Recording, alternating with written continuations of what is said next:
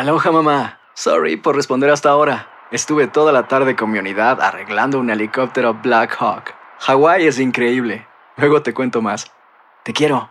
Be All You Can Be, visitando goarmy.com diagonal español.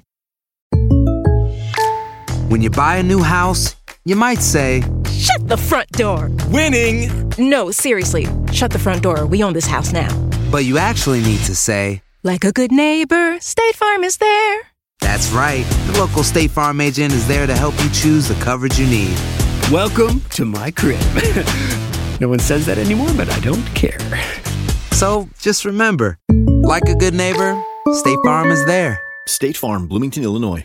Boost Mobile tiene una gran oferta para que aproveches tu reembolso de impuestos al máximo y te mantengas conectado. Al cambiarte a Boost, recibe un 50% de descuento en tu primer mes de datos ilimitados. O, con un plan ilimitado de 40 dólares, llévate un Samsung Galaxy A15 5G por $39.99. Obtén los mejores teléfonos en las redes 5G más grandes del país. Con Boost Mobile, cambiarse es fácil. Solo visita boostmobile.com. Boost Mobile, sin miedo al éxito. Para clientes nuevos y solamente en línea, requiere AroPay. 50% de descuento en el primer mes requiere un plan de 25 dólares al mes. Aplican otras restricciones. Visita para detalles.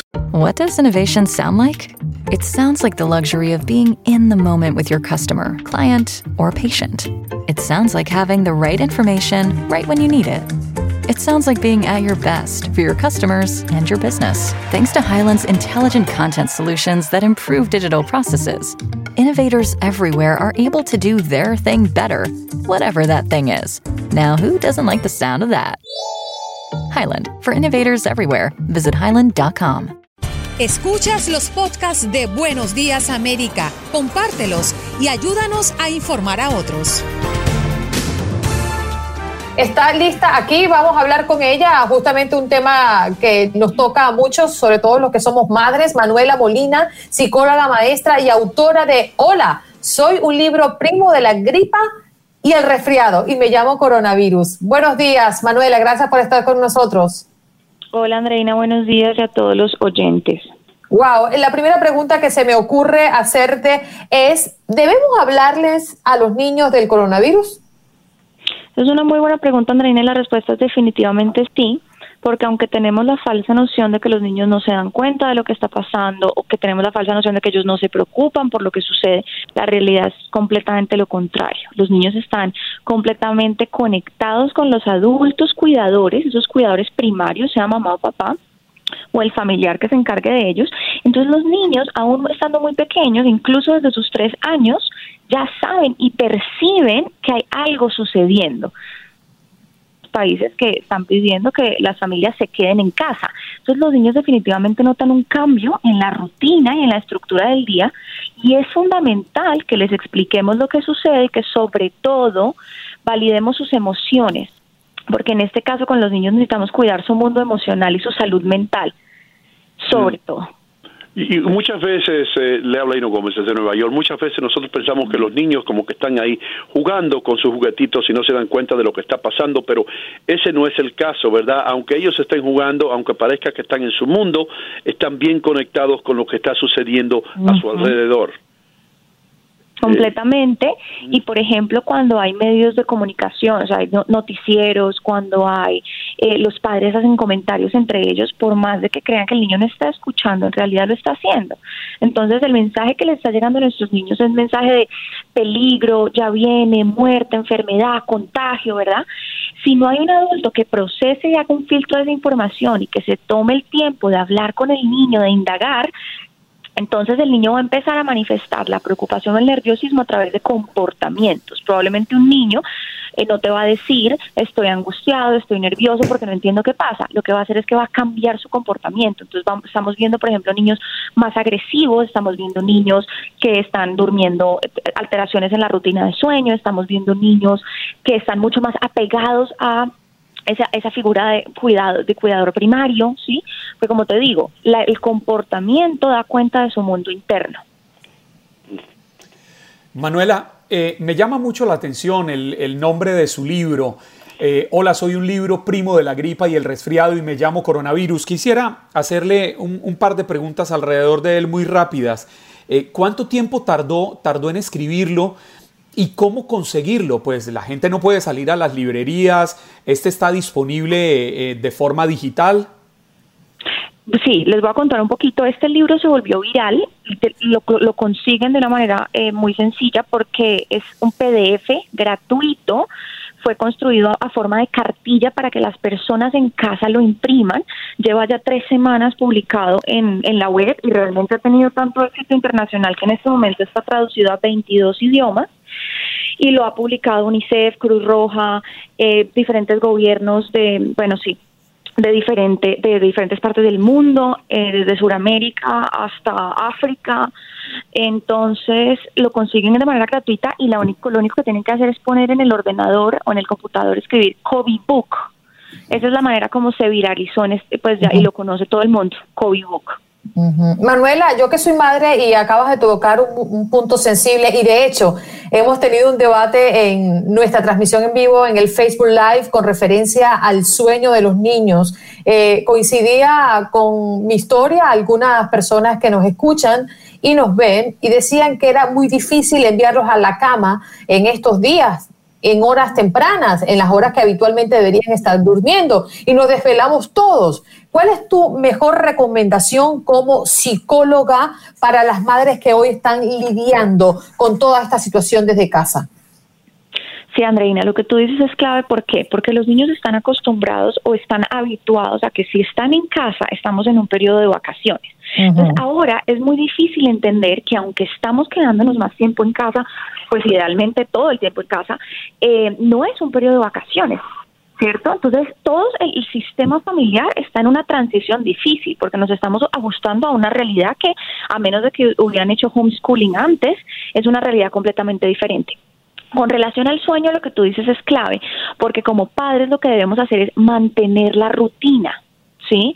Por más de que los niños estén haciendo sus tareas de forma virtual o no estén yendo a la escuela o al jardín, eh, lo fundamental es mantener los horarios y si estamos viendo niños muy preocupados, y que no están logrando conciliar el sueño porque notamos, percibimos que definitivamente hay una preocupación, por eso es atender el mundo emocional. ¿Cómo te estás sintiendo? Noto que tu cuerpo está así y mostrarle como en un espejo cómo está su cuerpo. O sea, tú le muestras al niño cómo ves su cuerpo y le dices, te noto nervioso, puedo entenderlo, vamos a respirar. Eso, llamamos, eso es lo que nosotros en psicología llamamos validación emocional y es fundamental. Pero adicional a eso, Andreina, creo que, bueno, ajustar la rutina para que el momento antes de dormir, por lo menos dos horas antes, sea, eh, digamos, incorporemos en la rutina actividades que tranquilicen el sistema nervioso. Cero mm. consumo de pantallas dos horas antes de ir a dormir. Ah. Idealmente momentos de conexión, masajes, aceites esenciales, cosas que sean relajantes para el niño, un baño caliente, ¿sí? Mm. Ese tipo de rutina nos va a permitir que los niños estén más relajados y tranquilos para poder conciliar el sueño. Excelente. Señoras y señores, estamos hablando con la psicóloga eh, Manuela Molina. Eh, que acaba de escribir un libro. Mi pregunta es esta, ya sabemos que eh, el gobierno está recomendando no contacto, entonces lo que yo quería saber es, ¿Qué pasa con esos niños que están acostumbrados a ver a sus abuelitos eh, todos los fines de semana o todas las semanas y que ese privilegio ahora pues ya no lo van a tener más por un rato o por un tiempo, esperamos que sea corto? Eh, ¿Qué se le puede decir al niño? ¿Por qué no puedes ir a ver a abuelita o abuelito? Yo creo que esa es una, por ejemplo, de las razones fundamentales por las cuales tenemos que explicarles a los niños lo que está pasando con un filtro y un lenguaje concreto adecuado a la infancia. ¿Sí? Porque lo, que les decía, los niños están percibiendo cambios en lo que está sucediendo en la rutina, en lo que pueden hacer y lo que no pueden hacer, tal vez no pueden ir al parque como siempre, tal vez están en casa y lo que tú estás mencionando, no pueden ver a sus abuelos. Entonces, por eso hay que explicarles sobre el, lo, digamos, lo que está pasando y por eso cree el COVID Book como una herramienta de apoyo para las familias con relación al tema de, del, sí, del, de la falta de contacto que van a tener desde algunos familiares o sus abuelos, yo creo que lo fundamental es explicarles que los estamos cuidando, que esta es una manera de mm. protegernos todos en comunidad. Creo que esta es una gran oportunidad y una enseñanza no solo para los niños, pero para la humanidad completa de empezar a, pensarnos como un colectivo, preocuparnos por el otro, de hacerlo, sí, como para cuidarnos en, comunidad. Creo que ese es uno de los puntos que tenemos que mencionar con nuestros niños. Y bueno, en ese caso, acudir a, la, a, la tecnología que nos da la gran ventaja de poder sentir pues esta aparente conexión, por, a pesar de que sea virtual, tener a los que tenemos lejos un poco más cerca. Hacer videollamadas, eh, a eso me refiero específicamente. Manuela, Pero ¿cómo hacer con los niños que están acostumbrados a dormirse con el televisor, que están acostumbrados a una serie de herramientas tecnológicas y, en estos momentos de crisis, cuando es lo único que les queda por hacer, no pueden salir a la calle, no pueden salir al parque, y, cómo quitarles precisamente el televisor dos horas antes de irse a dormir? Pues ahí digamos que, tendría que el adulto un poco sopesar cuáles son sus prioridades, porque es lo que tú dices, puede ser más fácil tener un televisor prendido, pero usted, pero digamos a la larga está científicamente comprobado que va a alterar la rutina de sueño, incluso nosotros los adultos. Entonces, la recomendación es, entre más temprano evitemos asociar televisores o pantallas con el momento de dormir, mejor. O sea, si tú en este momento tienes un niño de tres añitos que le estás poniendo pantallas para que se quede dormido, ese es el preciso momento de quitar esa asociación y ese estímulo externo para que concilie el sueño. De hecho, la Organización Mundial de la Salud recomienda cero pantallas antes de los dos años y a partir de los dos años un mínimo de 45 minutos diarios, un, máximo, perdón, máximo de 45 minutos diarios, pero ojalá menos y que no esté cerca al momento de, de dormir porque indudablemente la pantalla va a activar el sistema nervioso. ¿Sí? Entonces, cuando me dices cómo lo hacemos, creo que es una conversación en la dinámica familiar en la que tienen que ponerse de acuerdo y definitivamente quitarla, porque realmente no es necesario y solamente está perjudicándonos más.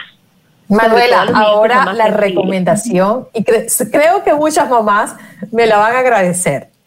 He hablado con muchas mamás amigas que tienen hijos que están en este momento con el sistema de aprendizaje a distancia.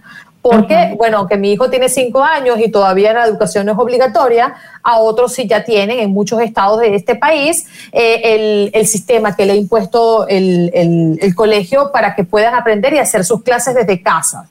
Pero hay muchas mamás que se están alando los cabellos. La recomendación para las mamás que se sienten agobiadas en este momento cuando creen que no pueden con la situación. Es una carga adicional.